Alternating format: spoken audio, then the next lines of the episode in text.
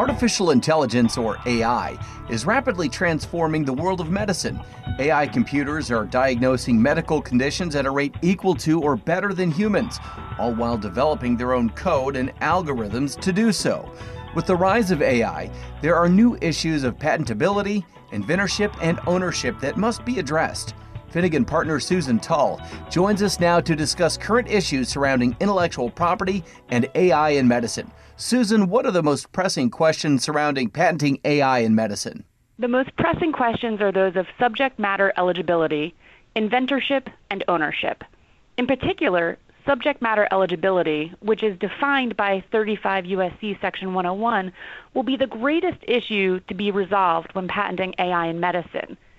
Section one oh one requires that an invention contain patentable subject matter, which is divided into four categories: process, machine, manufacture, or composition of matter. And this is a statutory requirement of what can or cannot be patented. Laws of nature, natural phenomenon, and abstract ideas are not patent-eligible subject matter. And we've had two recent Supreme Court cases, what are known as Mayo and Alice, that have further refined the test for determining if an invention contains patent-eligible subject matter. What impact do the Mayo and Alice decisions have on patent protection for medical A I? We've seen incredible advances in A I in medicine in recent years, much of which has focused in the diagnosing and treating space for illnesses. And these inventions have improved upon methods that were previously employed by doctors.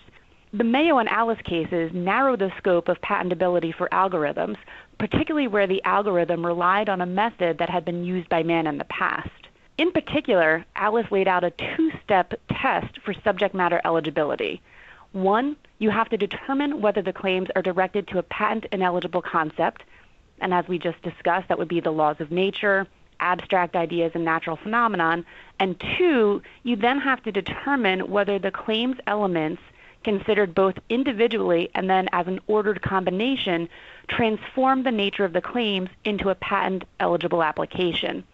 So any patent that's directed to a method for treatment or diagnosis that's performed by A I will need to pass this test that's laid out in Alice, this two-step test.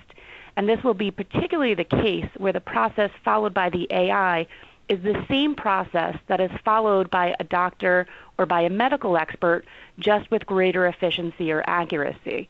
So any patent claims that are drafted to these inventions will have to look very carefully at the Mayo and Alice requirements in order to ensure that they meet the requirement of subject matter eligibility. How does A I in medicine raise questions of inventorship and ownership in patent law? Artificial intelligence devices begin with an initial software program and algorithms that drive the computer processing that's taking place.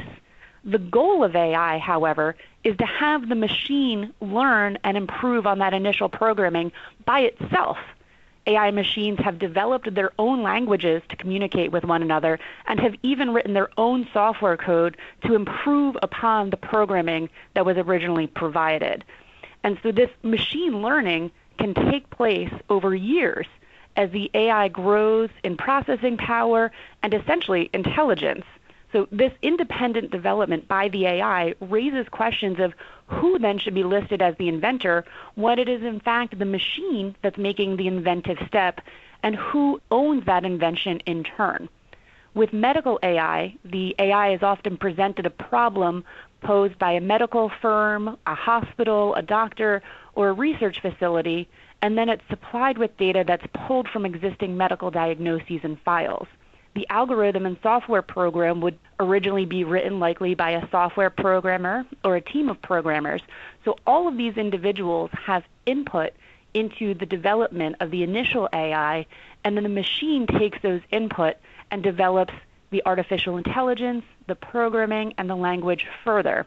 So the question that will ultimately have to be resolved down the road once the invention is complete is who is the inventor? Who provided the inventive concept?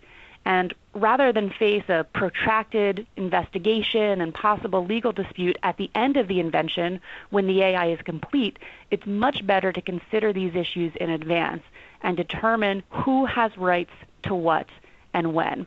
And that's going to be a significant question of inventorship and ownership that would have to be addressed for medical A I. And finally, Susan, the rise of A I challenges the definitions of person, inventor, and individual. How does this impact patentability? U S patent law only considers individual human beings as inventors. It does not consider a machine, certainly, as an inventor, and it doesn't even consider a corporation as an inventor. So even if a corporation has sponsored research, has developed, in this instance, A I, it is only the individual human beings that can be identified as inventors. And inventors, in turn, are responsible for assigning their patent rights over to who or what will become the owner of the invention. So this question will need to be decided. So a corporation can own patent rights if it has, for example, sponsored A I research, but it cannot be listed as an inventor, and the A I in question cannot be listed as an inventor either. So in order to determine who is the person, the inventor in this question, as we discussed before, there has to be a careful consideration of who contributed to the conception of the A I, who contributed to the reduction to practice, that is a successful use of the A I itself, and then those individuals would have to be responsible for assigning their patent rights to whatever corporate entity, sponsoring entity, or individual that should be listed as the owner of the patent. So here, it's again just going to be a situation where these questions should, in best practice, be addressed in advance in order to avoid protracted legal disputes down the road.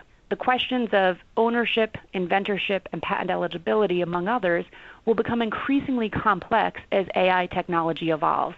It's important to consider these issues early and often so that we can fully embrace really all of the possibilities that this technology has to offer. Our guest has been Susan Tull, partner at Finnegan, one of the largest I P law firms in the world. For more commentary on intellectual property news and issues, to listen to other podcasts, and to receive additional information on the firm, please visit w w w dot finnegan dot com. Thank you for listening to this podcast from Finnegan.